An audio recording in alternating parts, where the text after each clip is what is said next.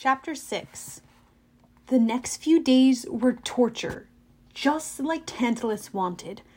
First, there was Tyson moving into the Poseidon cabin, giggling to himself every 15 seconds and saying, Percy is my brother, like he just won the lottery. Oh, Tyson, I'd say, it's not that simple. But there was no way to explain it to him. He was in heaven, and me, as much as I liked the big guy, I couldn't help feeling embarrassed, ashamed. there, I said it. My father, the all powerful Poseidon, had gotten moony eyed for some nature spirit, and Tyson had been the result. I mean, I'd read about the myths about Cyclopses. I even remembered that they were often Poseidon's children, but I'd never really processed that this made them my my family until I had Tyson living with me in the next bunk. Oh, and then there were the comments from the other campers. Suddenly, I wasn't Percy Jackson, the cool guy who'd retrieved Zeus's lightning bolt last summer. Now, I was Percy Jackson, the poor schmuck with the ugly monster for a brother. He's not my real brother, I protested whenever Tyson wasn't around. He's more like a half brother on the monstrous side of the family, like like a half brother twice removed or something. Nobody bought it. I'd admit I was angry at my dad. I felt like being his son was now a joke. Annabeth tried to make me feel better. She suggested we should team up for the chariot race to take our minds off of our problems. Don't get me wrong, we both hated Tantalus, and we were worried sick about camp, but we didn't know what to do about it.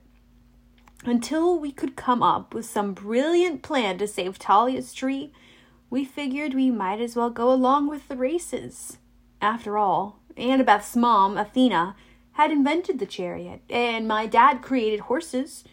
Together we should we should own that track. One morning, Annabeth and I were sitting by the canoe lake sketching chariot designs when some jokers from Aphrodite's cabin walked by and asked me if I needed to borrow some eyeliner for my eye. Oh, sorry, eyes. As they walked away, Annabeth grumbled. Just ignore them, Percy. It isn't your fault you have a monster for a brother. He's not my brother, I snapped, and he's not a monster either. Annabeth raised her eyebrows. Hey, don't get mad at me. And technically, he is a monster. Well, you gave him permission to enter camp because it was only to save your life. I mean, I'm sorry, person. I didn't expect Poseidon to claim him. Cyclopses are the most deceitful, treacherous. He's not. What have you got against Cyclopses anyway? Annabeth's ears turned pink. I got the feeling there was something she wasn't telling me. Something bad. Just forget it, she said. Now, the axle for this chariot, you're treating him like this, he's this horrible thing, I said. He saved my life. Annabeth threw down her pencil and stood. Then maybe you should design a chariot with him. Maybe I should. Fine, fine. She stormed off and left me feeling even worse than before. The next couple of days, I tried to keep my mind off of my problems. Silena Beauregard, one of the nicer girls from Aphrodite's cabin, gave me my first riding lesson on a Pegasus. She explained that there was only one immortal winged horse named Pegasus, who still wandered free somewhere in the skies, but over the eons he'd sired a lot of children none quite so fast or heroic, but all named after the first and greatest. Being the son of a sea god, I never liked going into the air. My dad had this rivalry with Zeus, so I tried to stay out of the Lords of the Sky's domain as much as possible. But riding a winged horse felt different. It didn't make me nearly as nervous as being in an airplane. Maybe that was because my dad had created horses out of sea foam, so the Pegasus were sort of neutral territory. I could understand their thoughts. I wasn't surprised when my Pegasus went galloping over the treetops or chased a wild flock of seagulls into a cloud. The problem was that Tyson wanted to ride the chicken ponies too, but the Pegasi got skittish whenever he approached. I told them telepathically that Tyson wouldn't hurt them, but they didn't seem to believe me. And that made Tyson cry. The only person at camp who had no problem with Tyson was Beckendorf from the Hephaestus cabin. The blacksmith god had always worked with Cyclopses in his forges, so Beckendorf took Tyson down to the armory to teach him metalworking. He said he'd have Tyson crafting magical items like a master in no time. After lunch, I worked out in the arena with Apollo's cabin. Swordplay had always been my strength. People said I was better at it than any camper in the last hundred years. Well, except maybe Luke. People always compared me to Luke. I thrashed the Apollo guys easily. I should have been testing myself against Ares or Athena, since they have the best sword fighters, but I didn't get along with Clarisse and her siblings, and, well, after my argument with Annabeth, I just didn't want to see her. I went to archery class even though I was terrible at it, and it wasn't the same without Chiron teaching. In arts and crafts, I'd started a marble bust of Poseidon, but it started looking like Sylvester Stallone, so I ditched it. I scaled the climbing wall in full Bob on earthquake mode, and in the evenings I did border patrol. Even though Tantalus had insisted we forget trying to protect camp, some of the campers had quietly set it up, working on a schedule during our free times. I sat at the top of Half Blood Hill and watched the dryads come and go, singing to the dying pine tree. Satyrs brought their reed pipes and played nature magic songs, and for a while the pine needles seemed to get fuller. The flowers on the hills smelled a little sweeter, and the grass looked greener. But as soon as the music stopped, the sickness crept back into the air. The whole hill seemed to be infected, dying from the poison that had sunk into the tree's roots. The longer I sat there, the angrier I got. Luke had done this. Oh, I remembered his sly smile, the dragon claw scar across his face. He'd pretended to be my friend, and the whole time he'd been Kronos' number one servant. I opened the palm of my hand. The scar Luke had given me last summer was fading, but I could still see it. A white asterisk shaped wound where his pit scorpion had stung me. I thought about what Luke had told me right before he tried to kill me. Goodbye, Percy. There's a new golden age coming. You won't be a part of it. At night, I had more dreams about Grover. Sometimes I just heard snatches of his voice. Once I heard him say, It's here. And another time, he likes sheep. I thought about telling Annabeth about my dreams, but I felt stupid. I mean, he likes sheep. She thought I, she would have thought I was crazy. The night before the race, Tyson and I finished our chariot. it was wicked cool. Uh, Tyson had made the metal parts in the armory's forges. I'd sanded the wood and put the carriage together. It was blue and white, with wave designs on the sides and a trident painted on the front. After all that work, it seemed only fair that Tyson would ride shotgun with me, though I knew the horses wouldn't like it, and Tyson's extra weight would slow us down. As we were turning in for bed, Tyson said, You were mad? I realized I'd been scowling. Nah, I'm not mad. He lay down in his bunk and was quiet in the dark. His body was way too long for his bed. Uh, when he pulled up the covers, his feet stuck out of the bottom. I am a monster. Oh, don't say that. It's okay. I will be a good monster. Then you will not have to be mad. I, I didn't know what to say. I stared at the ceiling and felt like I was dying slowly, right along with Thalia's tree. It's just, I've never had a half brother before. I tried to keep my voice from cracking. It's really different for me, and I'm worried about camp. And another friend of mine, Grover, he might be in trouble. I keep thinking I should do something to help, but I don't know what. Tyson said nothing. I'm sorry, I told him. It's not your fault.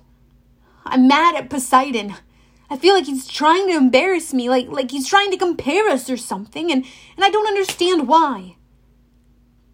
I heard a deep rumbling sound. Tyson was snoring. I sighed. Good night, big guy. And I closed my eyes too. In my dream, Grover was wearing a wedding dress. It didn't fit him well. The gown was too long and the hem was caked with dry mud. The neckline kept falling off his shoulders, and a tattered veil covered his face. He was standing in a dank cave lit only by torches. There was a cot in one corner and an old fashioned loom in the other, a length of white cloth half woven on the frame. And he was staring right at me, oh, like I was a TV program he'd been waiting for. Oh, thank the gods! he yelped. Can you hear me? My dream self was slow to respond. I was still looking around, taking in the stalactite ceiling, the stench of sheep and goats, and the growling and grumbling and bleeding sounds that seemed to echo from behind a refrigerator sized boulder, which was blocking the room's only exit, as if there were a much larger cavern beyond it. Percy, Grover said, please, I don't have the strength to project any better. You have to hear me. Uh, I hear you. Grover, what's going on? From beyond the boulder, a monstrous voice yelled, Honey Pie! Are you done yet? Grover flinched. He called out in a falsetto, uh, Not quite, dearest. A few more days. Bah! Hasn't it been two weeks yet? No, dearest. Just five days. That leaves twelve more to go. the monster was silent, maybe trying to do the math. He must have been worse at arithmetic than I was, because he said, All right, but hurry. I want to see under that veil. Grover turned back to me. You have to help me. No time. I'm stuck in this cave on an island in the sea. Where? Oh, I don't know exactly. I went to Florida and turned left. What? How did you? It's a trap! Grover said. It's the reason no satyr has ever returned from this quest. He's a shepherd, Percy, and he has it. Its nature magic is so powerful it smells just like Pan. Oh, the satyrs come here thinking they've found Pan, and then they get trapped and eaten by Polyphemus. Poly who? The Cyclops! Grover said, exasperated. I almost got away. I made it all the way to St. Augustine. But he followed you, I said, remembering my first dream, and trapped you in a bridal boutique. That's right. My first empathy link must have worked then. Look, this bridal dress is the only thing keeping me alive. He thinks I smell good, but I keep telling him it's gold scented perfume. Thank goodness he can't see very well. His eye is still half blind from the last time somebody poked it out. But soon he'll realize what I am. He's only giving me two weeks to finish the bridal train, and he's getting impatient. Wait a minute. This Cyclops thinks that you're a. Yes! He thinks I'm a lady Cyclops and he wants to marry me! Under different circumstances, I might have busted out laughing, but Vo- Grover's voice was deadly serious. He was shaking with fear. I'll come rescue you, I promised. Where are you?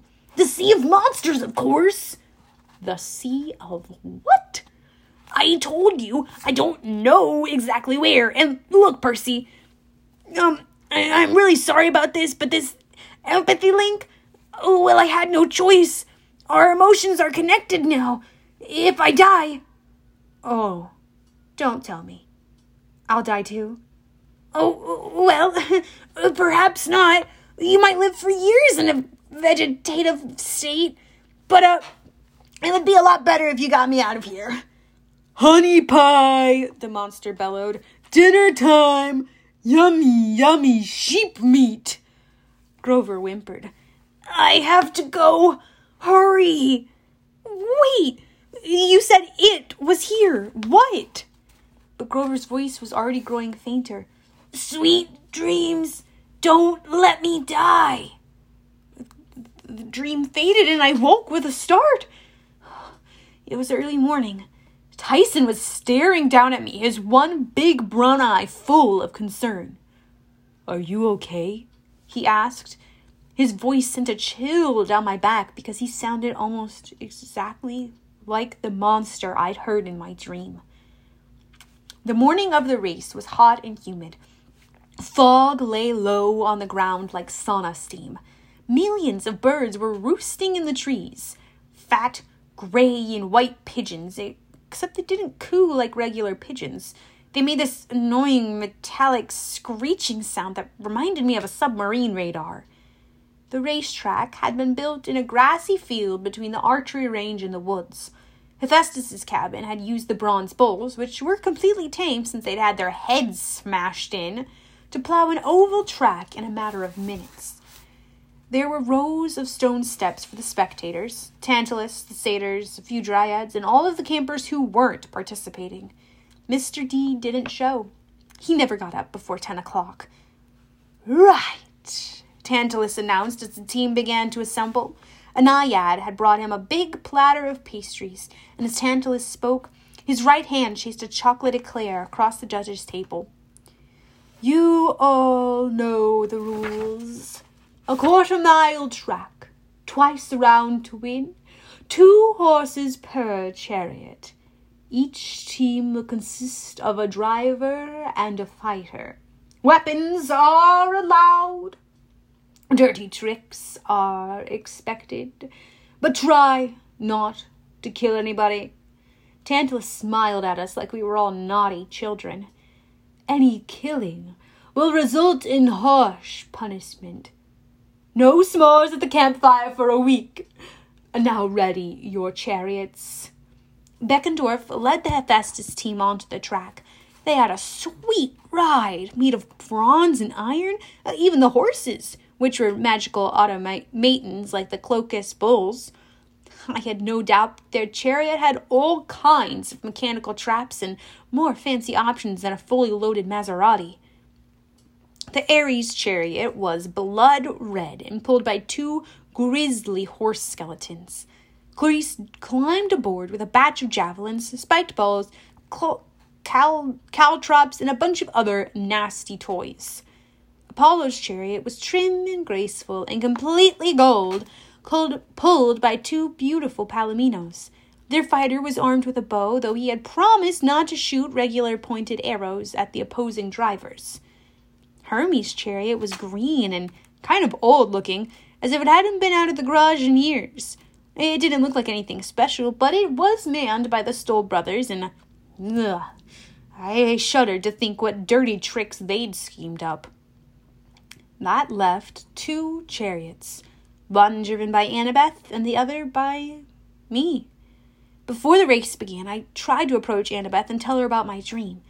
She perked up when I mentioned Grover, but when I told her what he'd said, she seemed to get distance again, suspicious. You're trying to distract me, she decided. What? No, I'm not. Oh, right? Like Grover would just happen to stumble across the one thing that could save camp. What do you mean? She rolled her eyes. Go back to your chariot, Percy. I'm not making this up. He's in trouble, Annabeth. She hesitated. I could tell she was trying to decide whether or not to trust me. Well, despite our occasional fights, we'd been through a lot together, and I knew she would never want anything bad to happen to Grover. Percy, an empath link is hard to do. I mean, it's more likely you are really dreaming. The Oracle, I said. We can consult the Oracle. Annabeth frowned. Last summer, before my quest, I'd visited that strange spirit that lived in the big house attic and I it had given me a prophecy that came true in ways I never expected. The experience had freaked me out for months. Annabeth knew I'd never suggest going back there if I wasn't completely serious. Before she could answer, the conch, horse, conch horn sounded. Charioteers, Tantalus called, to your mark. We'll talk later, after I win. As I was walking back to my own chariot, I noticed how many more pigeons were in the trees now, screeching like crazy, making the whole forest rustle. Nobody else seemed to be paying them much attention, but they made me nervous. Oh, their beaks glinted strangely. Their eyes seemed sh- shinier than regular birds. Tyson was having trouble getting our horses under control. I had to talk to them a long time before they would settle down. He's a monster, Lord, they complained to me. He's a son of Poseidon, I told them, just like, well, just like me. No, they insisted. Monster, horse eater, not trusted. I'll give you sugar cubes at the end of the race, I said. Sugar cubes? Very big sugar cubes and apples. Oh, did I mention the apples? Finally, they agreed to let me harness them. Now, if you've never seen a Greek chariot, it's built for speed, not safety or comfort. It's basically a wooden basket open at the back, mounted on an axle between two wheels. The driver stands up the whole time, and you can feel every bump on the road. The carriage is made of such light wood that if you wipe out making hairpin turns at either end of the track, you'll probably tip over and crush both the chariot and yourself. it's even better rush than skateboarding. I took the reins and maneuvered the chariot to start lining to the starting line. I gave Tyson a 10 foot pole and told him that his job was to push away other chariots before they got too close and to deflect anything they might try to throw at us. No hitting pony with the stick, he insisted. No, I agreed, or people either, if you can help it. We're going to run a clean race. Just keep the distractions away and let me concentrate on driving. We will win, he beamed. We are so going to lose, I thought to myself. But I had to try. I wanted to show the others, well, I wasn't sure what exactly, uh, that Tyson wasn't such a bad guy, that I wasn't ashamed of being seen with him in public, uh, maybe that they hadn't hurt me with all their jokes and name calling. As the chariots lined up, more shiny eyed pigeons gathered in the woods. They were screeching so loudly the campers in the stands were starting to take notice, glancing nervously at the trees, which shivered under the weight of the birds. Tantalus didn't look concerned, but he did have to speak up to be heard over the noise. Charioteers, he shouted, attend your mark. He waved his hand and the starting signal dropped. The chariots roared to life. Hooves thundered against the dirt. The crowd cheered. Almost immediately, there was a loud, nasty crack I looked back in time to see the Apollo, Apollo chariot, f- chariot flip over. The Hermes chariot had rammed into it. Maybe by mistake, maybe not. The riders were thrown free, but their panicked horses dragged the golden chariot diagonally across the track. The Hermes team, Travis and Connor, were laughing at their good luck, but not for long. The Apollo horses crashed into theirs, and the Hermes chariot flipped too leaving a pile of broken wood and four rearing horses in the dust. Two chariots, two chariots down in the first 20 feet. I love this sport. I turned my attention back to the front. We were making good time, pulling ahead of Ares, but Annabeth's chariot was way ahead of us.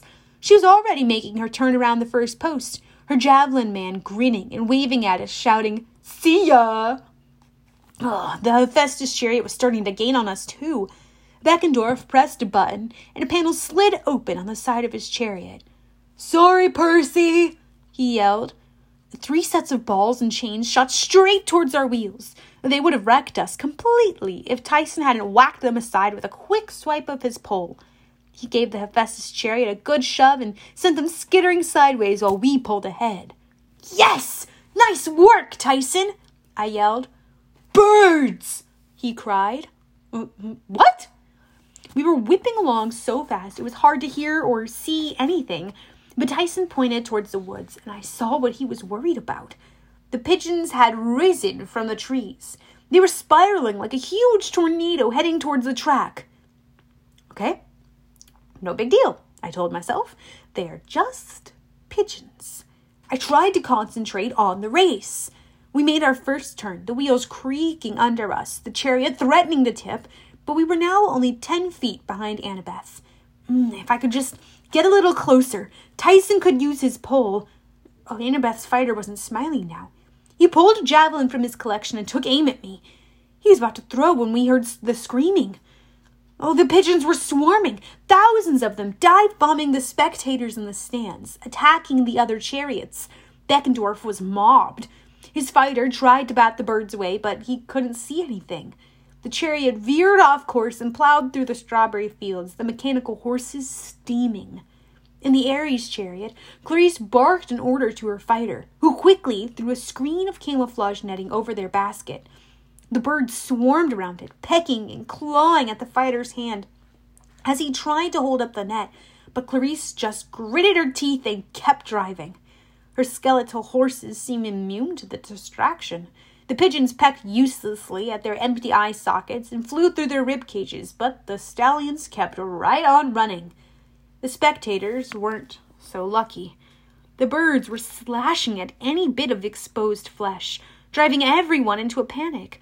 Now that the pigeons were closer, it was clear they were not normal pigeons. Their eyes were beady and evil looking. Their beaks were made of bronze and Judging from the yelps of the campers, they must have been razor sharp. Stymphalian birds! Annabeth yelled. She slowed down and pulled her chariot alongside mine. They'll strip everyone to bones if we don't drive them away. Tyson, I said, we're turning around. Going the wrong way? He asked. Always, I grumbled. But I steered the chariot, chariot towards the stands. Annabeth rode right next to me. She shouted, Heroes to arms! But I wasn't sure anyone could hear her over the screeching of the birds and the general chaos. I held my reins in one hand and managed to draw Riptide as a wave of birds dived at my face, their metal beaks snapping. I slashed them out of the air, and they exploded into dust and feathers, but there were still millions of them left.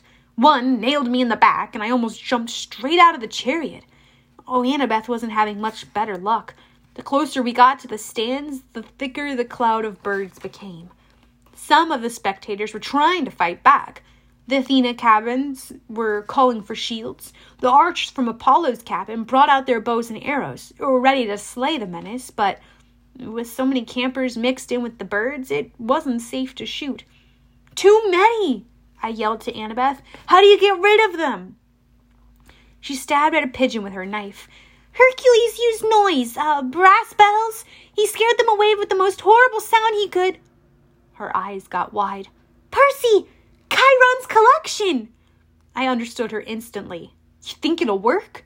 She hand, handed her fighter the reins and leapt from her chariot into mine like it was the easiest thing in the world. To the big house! It's our only chance!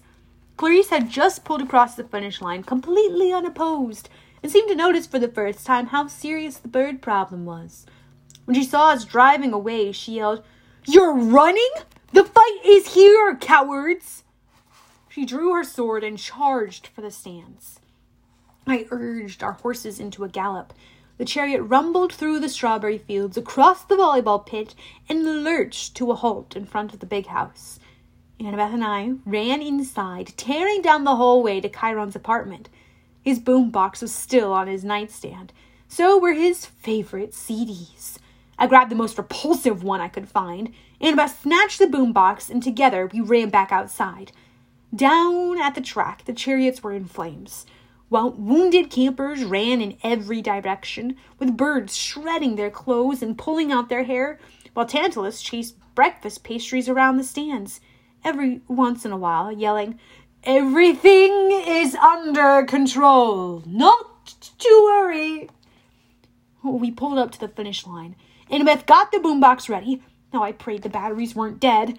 I pressed play and started up Chiron's favorite, the all-time greatest hits of Dean Martin. Suddenly, the area the air was filled with violins and a bunch of guys moaning in Italian. The demon pigeons went nuts. They started flying in circles, running into each other like they wanted to bash their own brains out. They had abandoned the track altogether and flew skyward in a huge dark wave. Now! Archers! shouted Annabeth. With clear targets, Apollo's archers had flawless aim. Most of them could nock five or six arrows at once. Within minutes, the ground was littered with dead, bronze beaked pigeons, and the survivors were a distant trail of smoke on the horizon. The camp was saved, but the wreckage wasn't pretty. Most of the chariots had been completely destroyed. Almost everyone was wounded, bleeding from multiple bird pecks. The kids from Aphrodite's cabin were screaming because their hairdos had been ruined and their clothes pooped on. Bravo, Tantalus said. But he wasn't looking at me or Annabeth.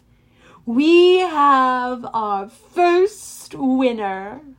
He walked to the finish line and awarded the golden laurels for the race to a stunned looking Clarisse. Then he turned and smiled at me. And now, to punish the troublemakers who disrupted this race,